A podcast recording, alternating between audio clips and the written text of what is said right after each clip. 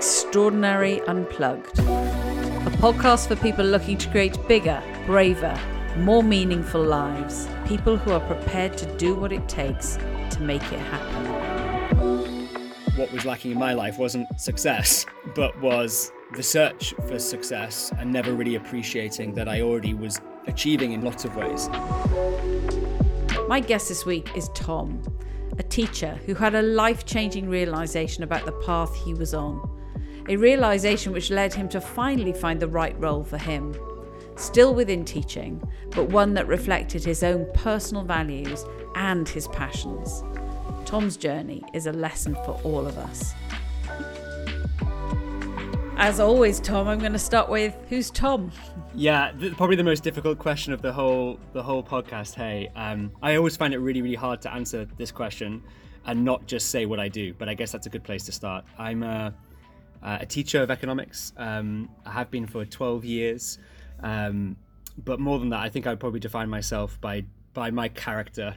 Um, I'm an enthusiastic and a big believer in the goodness of life. Um, I like to do everything with 100% uh, effort and to see the good in everything. So, um, in a desire not to be defined by just what I do, um, I try and look at who I am. I love that. And do you know what? Just looking at you now, you have so much energy and positive energy. And I know that you're going to tell us a slightly different story yeah. as we as we go through our conversation. But it's incredible to see the energy you're bringing to this now. I think that that's how other people would define me as being someone with lots of positivity and lots of energy, and I've certainly accepted and come to define myself as that as well. But you know, I've talked to you a lot over the Ivy House program about feeling at times as if I was two people, and certainly the outward persona is definitely authentic. But there's an there's an there's another element of my character which is certainly one which is more anxious, uh, not always positive, and can be worrisome. So um, yeah, we're going to talk a little bit about about that as we go on. I know, but um, it's probably good to be upfront and honest about about that at this stage as well. One of the things that um, people in general, but specifically young people, face a lot is not really knowing who they are, what kind of life they should be following, but at the same time experiencing a massive pressure to perform academically, to look a certain way, to behave a certain way, to tick all those boxes. And I know that you had um, a very real experience of of not knowing who you were and, and trying to tick a load of boxes and that not ending so well for you.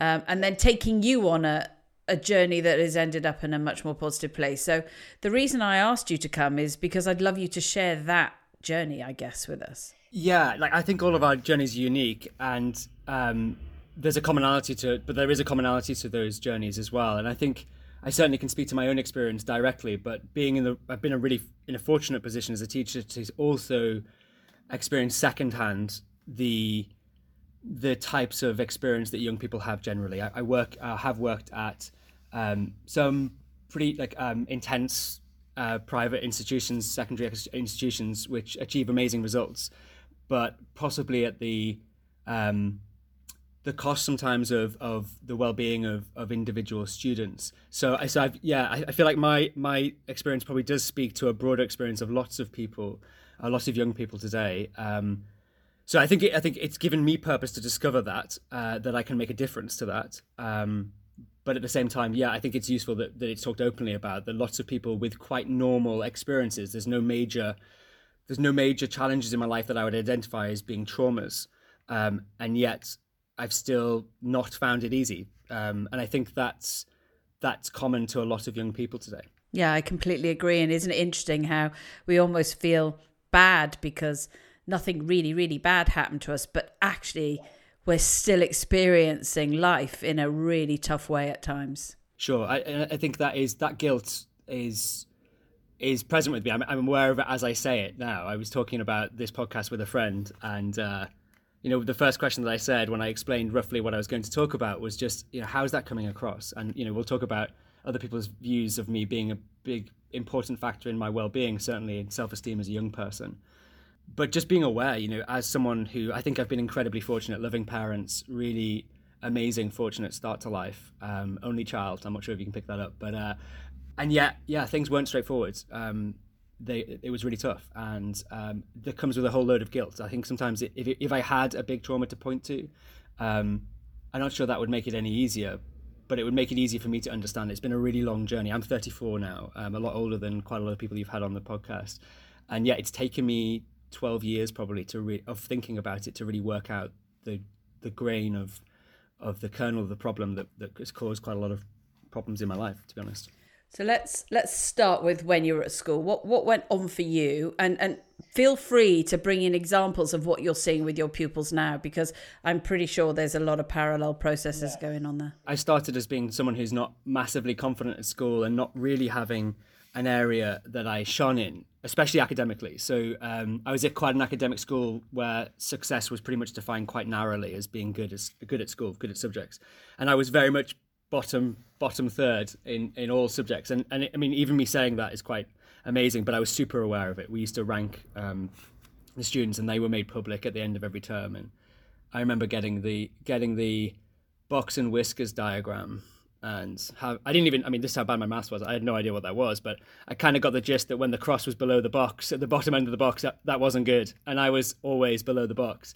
Um, so that that's kind of how I just I grew up with defining myself by my personality, becoming that guy that talked a lot and was friends with everyone, um, and made jokes. Uh, but but really really inside, finding it really tricky to fit in, because in the environment that I was in, I just I wasn't succeeding in the way that they saw it, that uh, they defined it. So um, it was really tricky. Um, and then one time, this one teacher just sort of reached out to me and said the rules of this game are you'll do well at school and that'll give you some confidence. So, and all you need to do is revise, just work hard. And he just said, try four hours a day and just work like a trooper, and that'll fix it all, basically. Um, and I did, and that was in the run up to GCSEs, and I somehow managed to, like, I somehow managed to pull out a good set of grades. And that was the first time I ever had a positive experience academically at school. So that's when I'm 16 years old, really. Um, and in a way it was great but in a in a way it created the the genesis of the problems that were to come like i started to base my self-esteem from external validation and i went from being an unknown kid at the school really to being kind of respected by teachers having the respect of my peers to some extent um, and it was on the back of success like exter like the the judgment of other people um, so it was great while i rode that wave but all i learned was work hard, and I just times that by whatever situation I came up against. So A levels was another another chance just to do exactly the same. So I just had this recipe for success, which was work, work, work, work, work harder than everyone else, and achieve. And that's that's what school teaches you. So I, you know, that's the the teachers love it when you're that guy. Um, so no one's there really stepping out and telling you to watch out. So what you've described, Tom, is so common and I can't tell you how many people out in business I talk to all the time that assess their self worth by how well they perform. And they've translated performing from exams to getting the the accolades of their boss or promotions or earning more money. And and then they come to us and they're like, why do I feel so empty? you know, and, and why am I so exhausted?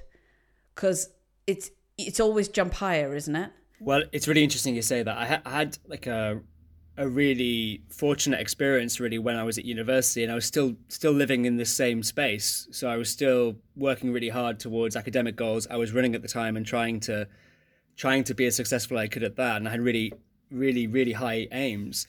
Um, I didn't necessarily meet them myself, but I had the really fortunate experience. I was at Loughborough University, and it was an amazing place, surrounded by people who really were achieving at the top end of their of their profession, specifically in running. And I, I saw close up people that had amazing success. And my wife Abby, the, who was my partner at the time, had this amazing season where she went from being well, not able to race basically at the British University Championships, which is like the bottom rung of, of sort of national athletic standards. Um, to winning the European Championship in, in her age group and uh, going to the World Championship sort of last minute on the team and making it to the semi-finals. And this is when she's 19. Um, she's probably in the top 15 people in the world in her in her sport and in her profession. Uh, and seeing someone have that much success in such a short period of time and achieving all of the things, to be honest, way overachieving all the things that I could have achieved, and knowing her well, and seeing how hollow it is. I, I mean, I'm not saying that that speaks to everyone's experience, but but but it certainly was quite common in athletics when I when I saw those people succeed was the bar just goes up. So we we came we came back after that she came back from Japan on the plane and was actually really disappointed at making only the semi final and was actually being criticized by people in the sport for the way she raced. And it was from this position where you were thinking, wow, I mean, winning a national title that year would have been an unbelievably stretched target for you.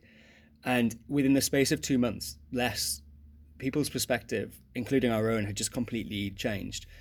And immediately after that, people were asking asking her, "What's next?" Not "Well done." And it was just, it was a really interesting place to be for me, and that was one of the things that helped me see that maybe what was lacking in my life wasn't success, but was the search for success and never really appreciating that I already was achieving in lots of ways.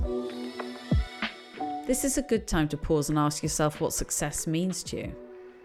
Now, it's interesting because when I ask that question, most people will say something along the lines of, it's a great job, it's a happy family, it's a healthy mind and body.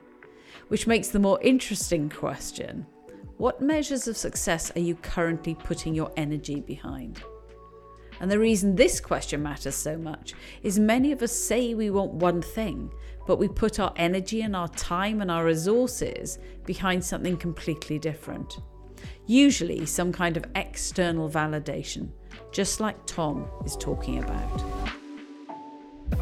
We're taught to measure success by get these grades, come top of your class, be faster than somebody else, do better than someone else. So I think, doesn't it bring into question the whole definition of success. Totally. And like we've even tried to like educators have tried to modernize in the last 20 years in this front and they've tried to praise the attitude, not just the result. And I think that's a step forward. But I, I have seen it with my own students that the real problem there is you don't know what you're praising. So, you know, I mean, if you praise my hard work and effort, effort, you are effectively praising my perfectionism that was coming from a really bad place. And so, what we're doing there is reinforcing some of the it's a really dangerous territory just to step in when you don't know exactly what's motivating someone and praise even their effort, never mind their results. And unfortunately, we haven't even got to a society where parents and teachers know that that they've got to be really careful when doing that and, and stating things like X is such a lovely person or is such an intelligent person or gets things really quickly can be so damaging. And when you see, I know people are well intentioned, but it, it, even if it doesn't lead to a breakdown, is the classic sense of the term, misdirecting someone's life is is a tragedy. Like I really genuinely believe that seeing seeing pupils, students of mine, go off and do things, and then come back ten years later and reflect that that was just a waste. So th- this is the crux actually of where we where we started, which is this whole idea of following a path because and and I'd, I'd love you to share your experience really of following a path because it, it looked like a really good path. And you were performing academically it was ticking lots of boxes. So what happened to you? Because it, it got a bit dark for you at that stage didn't it? Yeah like I, I so I, I managed to get through university doing those having those techniques and using those those behaviors really to do well in terms of how I was meant to be achieving. So getting good grades but I, I finished university, and I guess that was the first time in my life where there wasn't someone else, there wasn't an obvious set of targets. You know, I think at GCSEs, it's just get the grades, A levels, get the grades, university, get the grades. Um, and I, I was not really thinking about the next step. I didn't really know what came after that. And suddenly, after finishing, I did in the master's degree, and, and I think probably just to prolong, to prolong that decision making, you know, just because I didn't know what I wanted to do and I knew I could do academic stuff well. So yeah, at the end of the, my master's degree, I I didn't have a clear path. I didn't know what the right thing was. I'd had these challenging experiences where I reflected on my life at university and whether I was living it, living the best life. And really, I couldn't honestly say that I was. I wasn't happy. Um, so yeah, I, I, was depressed and I was on medication for a short period of time. I had quite a bit of therapy, um, and that was great at kind of taking the edges off how I was feeling. But um, I still didn't really have a clear path and direction. So I wasn't depressed, but but I drifted into a work life. Um, not really having a clear focus and a positive look outlook for the future. Um, and so, you know, I, I, ended up going into teaching because I'd had been given the experience of the chance to have a bit of experience doing it, and loved the daily experience, the daily teaching. I loved the interaction with people. Um, I really loved my subject, um, and that was great. But I was doing it. It felt like a stopgap in a way. Like I just felt like it's what I'm doing now, and I didn't see a clear path ahead. And I spent probably eight years in that space, just drifting. Um, and the difficult thing is, you know, I had quite a lot of success in that, you know, if you're if you're there and you work hard, and even if you're just doing things in a way that is positive and just going through the motions in a way, I, I you begin opportunities come up. But but I was just being blown by the wind rather than setting my own course and following a path. And so, you know, I just didn't have I just thought that that was what life was going to be like, to be honest. I, I was scared to really aggressively pursue something because I had a whole series of limiting beliefs around um, the idea that hard work would lead to um, a, perfect, uh, a breakdown and, and make me unhappy and couldn't be sustained. And then not really, therefore, being able to set a goal because I just believed that all goals had to be achieved by pursuing it with a perfectionist kind of 100% on nothing kind of attitude. So I was just kind of in the wilderness, just drifting for a long time. Do you know what strikes me about it is you had this feeling within you that there's something wasn't right and you were drifting, but nobody along your journey had talked to you about finding your purpose, finding what puts you in your element, because everybody has things that put them in the element and enable them to come alive in the work they do.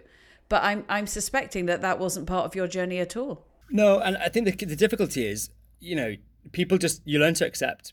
So I, th- I think people people expect less of themselves. So I wasn't just sure if I if I was just being this kind of selfish sport child kind of syndrome, like I deserve something better, or whether this was the way life was meant to be. Because um, everyone else kind of seemed to be conforming in the same sort of way or was satisfied with what they were doing. I was I thought that maybe my expectations were that, were, were out of line. Pause for a moment and ask yourself: Has that happened to you? Have you drifted into something because you were good at it, but not because you loved it?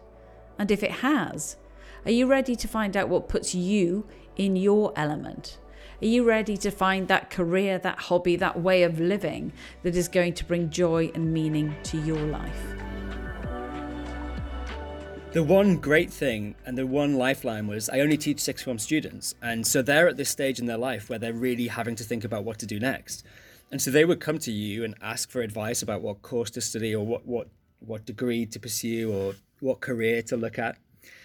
And seeing so many years of young people come through that process and go on and then stay in touch with them and hear what they were doing just kept that thing in the back of my mind of saying, hey, I'm not sure that you're living this life. And you know what? Some young people have got no, they'll tell you what they think. And, and, and at times, that you know, they will tell you like are you is this something that you're going to keep on doing for the rest are you living like you tell me to live my full life to the fullest and, and pursue what i'm passionate about but is that something that you're doing? They'll actually question you. And so that was a real gift because i think without that kind of constant pricking of my uh, self and conscious i might have just drifted into accepting that life and taking on promotions. And i think once you're in a senior position it becomes a lot harder just to remove yourself from it. Um, and one thing that I did to immunize myself to it was just to kind of not commit 100%, not to not to get too committed to any one institution or to get built into the institution by taking promotions, which which has its downsides of just probably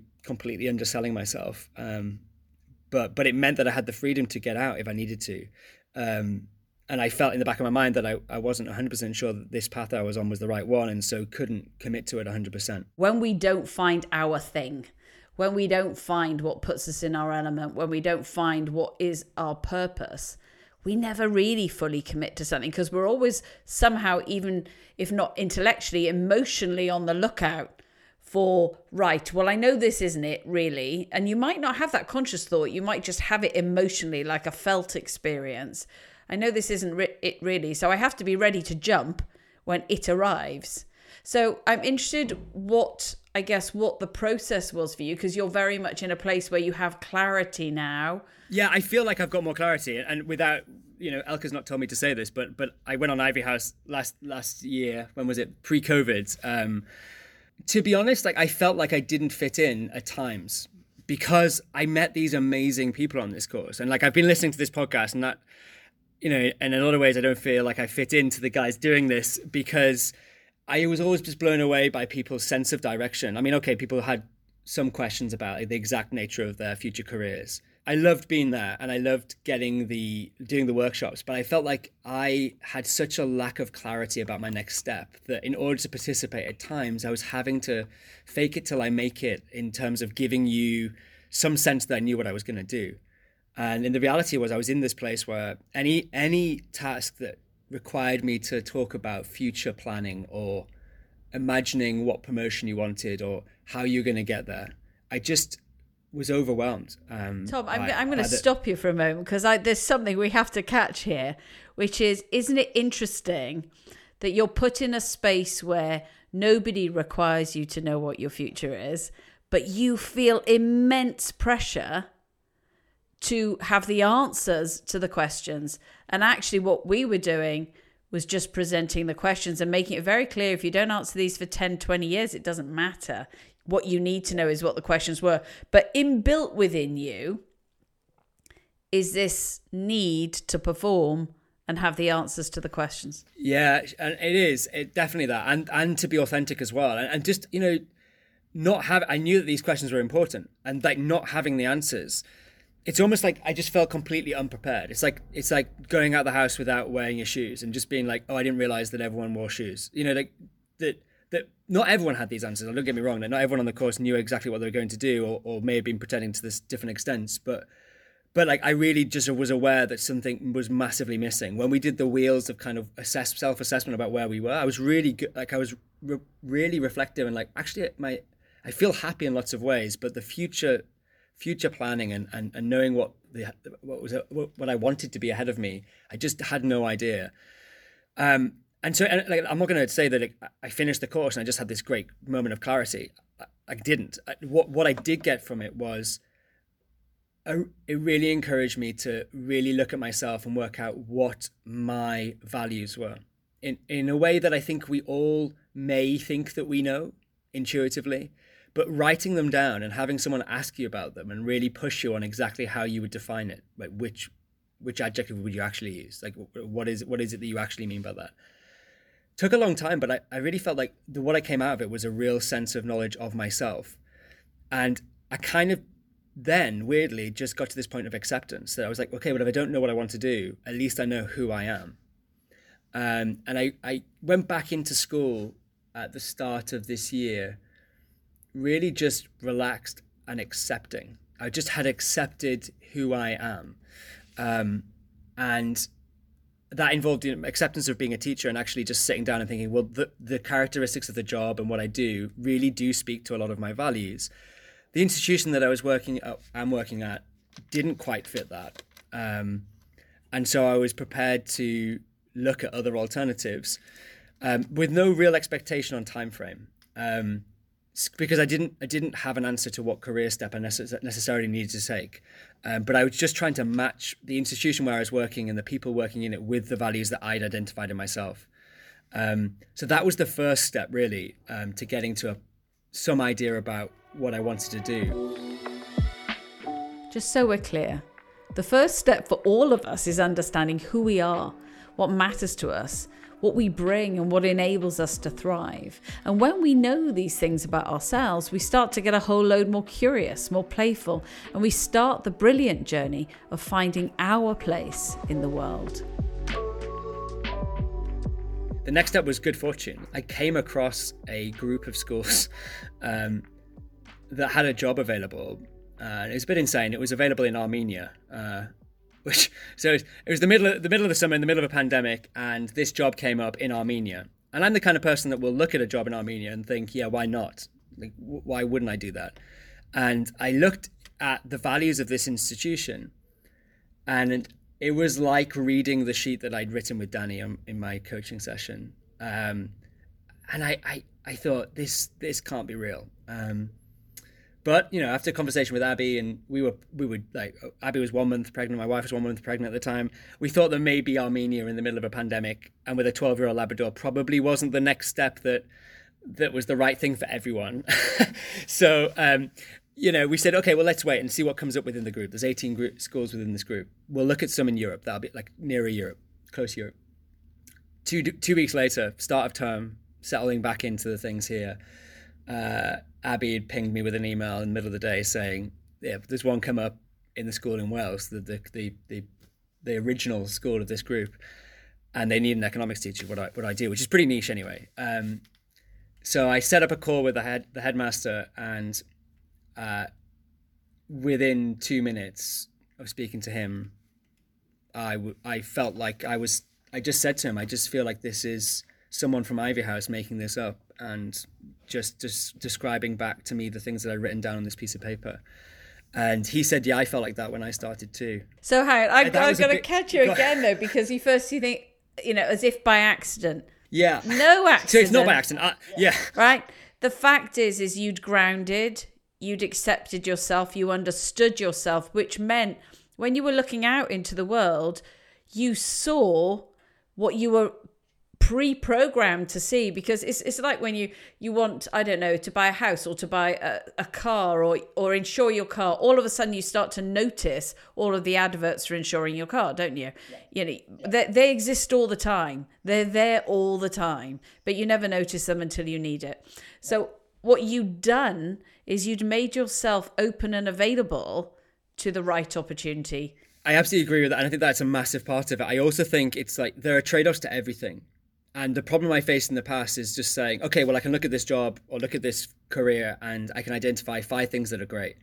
Um, but I could also look at things that were five downsides. And the problem was I didn't have a priority list. I didn't I didn't have a set of values that were going to take a higher weighting. So I didn't have a set of characteristics that were going to be the most important. So you like, use the analogy of the car there.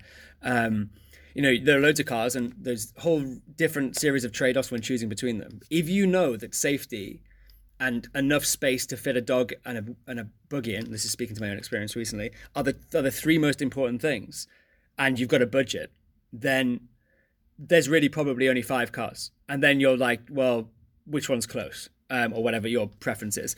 So I think the thing is, is that what I could go into this job search was, which into which effectively it was, was with a clear idea of, okay, th- there are problems with this job. I was taking a significant pay cut. There was um, moving at a time when I was going to be eight months pregnant, and changing courses in the way that I work was going to be difficult in lots of ways.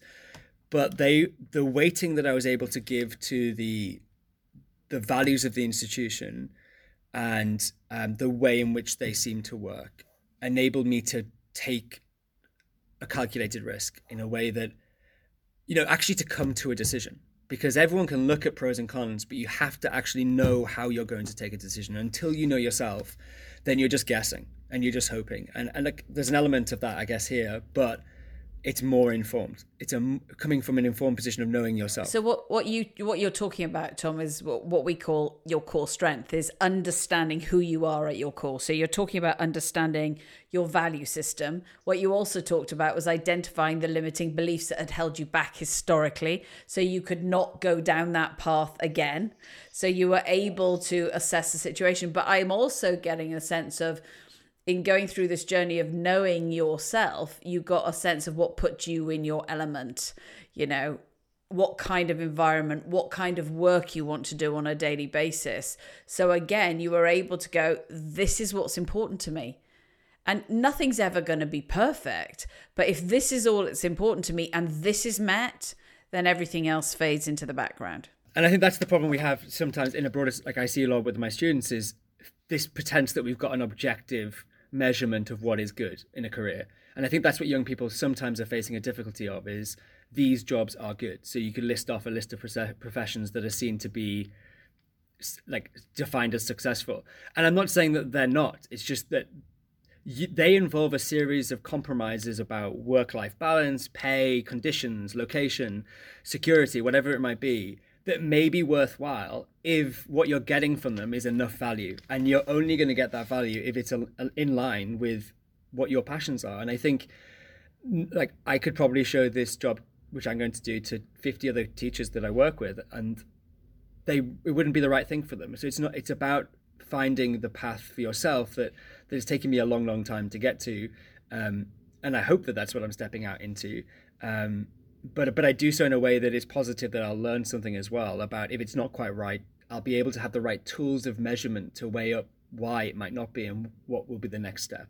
Um, so yeah, it's it, but I but it, I worry that as you as you said, like it's a big thing in secondary schools that we have this career planning and we tell children these are the options, but encouraging young people to think about why they want to do it is a really difficult question. I'll just tell you a brief story about what really persuaded me about this school was having a conversation with the headmaster, and I, I was kind of lamenting the same sort of things that we're talking about here about the lack of guidance given to kids, and he said, yeah, you know, in lots of schools, we're we're given a package by the parents and told to deliver that package at the university of their choice. And whatever we do, we're not meant to look into it. We're not meant to open the package. We're not meant to question the wrapping. We just deliver it to the university of their choice. And that's success.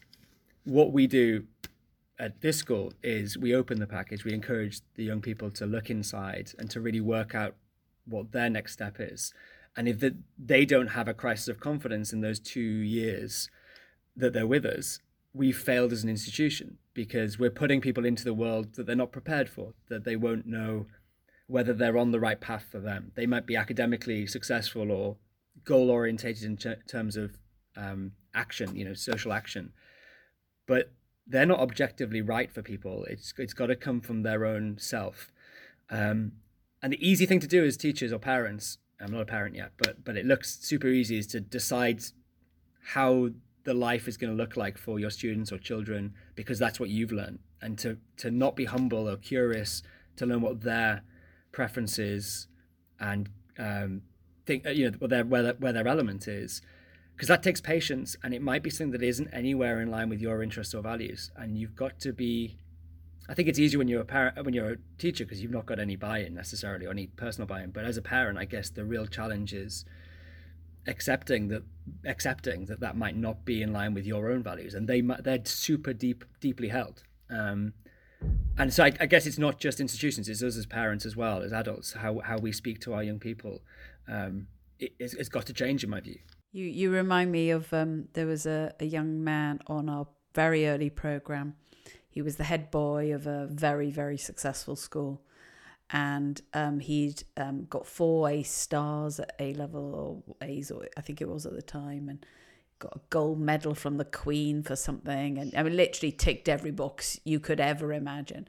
Had applied to, I don't know, Cambridge or Oxford to do law, didn't get in. And everyone was devastated head teacher, parents, him until he actually said to me one evening at the end of the program, he goes, I never really wanted to do law anyway. And I'm like, so what? What do you want to do? And he goes, I don't know, probably history of art, but that's not really acceptable, is it? And um, interestingly, he applied elsewhere to do law, didn't get in, and finally got into a great university to do history of art. Has never been happier in his whole life.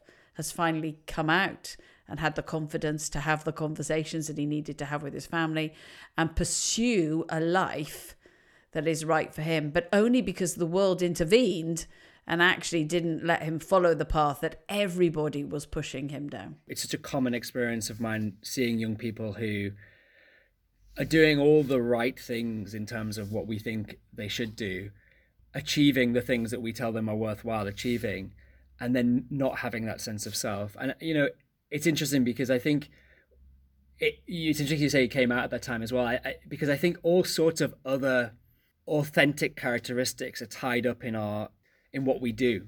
So I see it often here that when a boy really finds out what his path is, they change their hairstyle, they wear different clothes, That's what he they did. listen to different music. Yeah, and and it, and they hang around with different friends. They can be authentic. Like that person that was inside and has always been there, but weren't sure if that was really who they were and that in a way has been suppressed. Um, and I, th- I guess I, I, you know, it's not uncommon. You work with a lot of, you know, people in business who are a lot older than school school age children. But I guess it, you'll be you would have come across a lot of people working in things that doesn't give them a lot of satisfaction, despite the fact that they're really high up in an organization. And I think that's the real tragedy is that, you know, if you think from a social perspective, if we end up with politicians that are there because they think they should be, or businessmen and women running organizations because they thought it would deliver them happiness, and they're not actually fulfilled individuals, and they're having a huge amount of influence on everyone else's life in in in the country. And you think, well,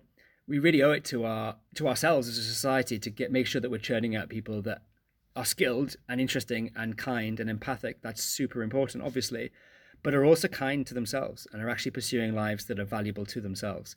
Because um, when you're motivated by fear or desire or those kind of negative emotions, you can get a lot of success. But I'm not sure that I'm not sure that the decision making is driven by wisdom, and that I think often leads to problematic decisions being made, um, which doesn't necessarily put the good. If you're not able to put your goodness first, yourself first, then why would I expect you to ask in, act in the goodness of other people or the, the best benefit of other people? So, um, I really think I can can have a profound impact. You know, your whole mission is to is to create the next generation of leaders, right? I mean, that's well, to, people that lead themselves first, that have the courage, the courage to find the life that's right for them, courage and space, and then are able to show up to lead communities, families, society, whatever it is. But we have to start with self first. So I am officially recruiting you, Tom, to help us on that mission. because clearly, okay, clearly that's what you're about. So um, I'm going to ask you one question to finish this conversation. Then I'm going to ask you to read the letter. But my question to finish this conversation is: um, you've got thousands of young people listening to this, and and actually lots of teachers as well, and people in in corporate organisations. If but if you were to change one thing for young people right now, what would it be? I'm always cautious about having a one size fits or fits all kind of idea, but but in, it would be to make sure that they've got better role models. To be honest, I think young people are at school to get taught you know academic stuff, but also the role models as teachers that we are to them is incredibly powerful.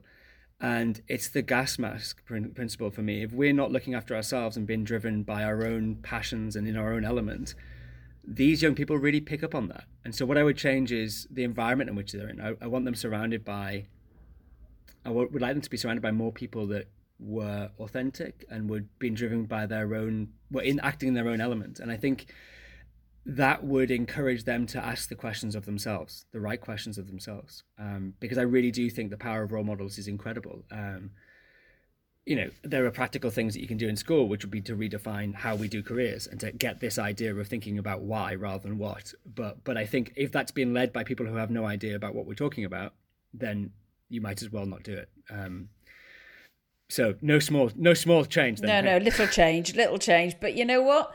Um, change only happens when we uh, when we take the first step, doesn't it? So we're on that mission. So Tom, I ask everybody, as you know, to write a letter to their 17 year old self.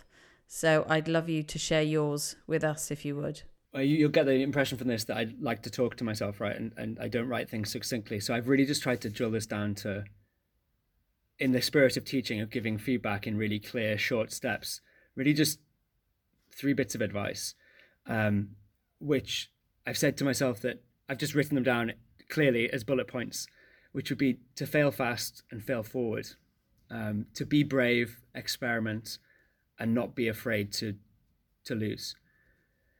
And then one phrase that Claire mentioned on the course, which I just changed the way that that I think about myself, that it's it's not your not any of your business what anyone else thinks of you.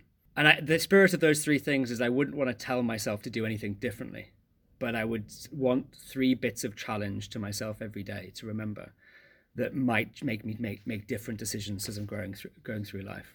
Tom, I um I happen to know that you are going to be a leader in education. I am in no doubt about that, and that um I think you're going to impact a lot of people's lives. So Thank you. And thank you so much for the support that you've given me over the last 18 months or so. No, you're going to you're going to go out and rock it. I know you are. So um, I'm really really excited for you. You've been listening to Extraordinary Unplugged, brought to you by PiXL, our wonderful sponsors, and Ivy House, a team on a mission to bring life-changing learning to students, teachers, and corporate organisations. If you know anyone that would benefit from this podcast, please share it. And to hear more, please subscribe. To find out more about Ivy House, you can visit us at ivyhouse.co.uk.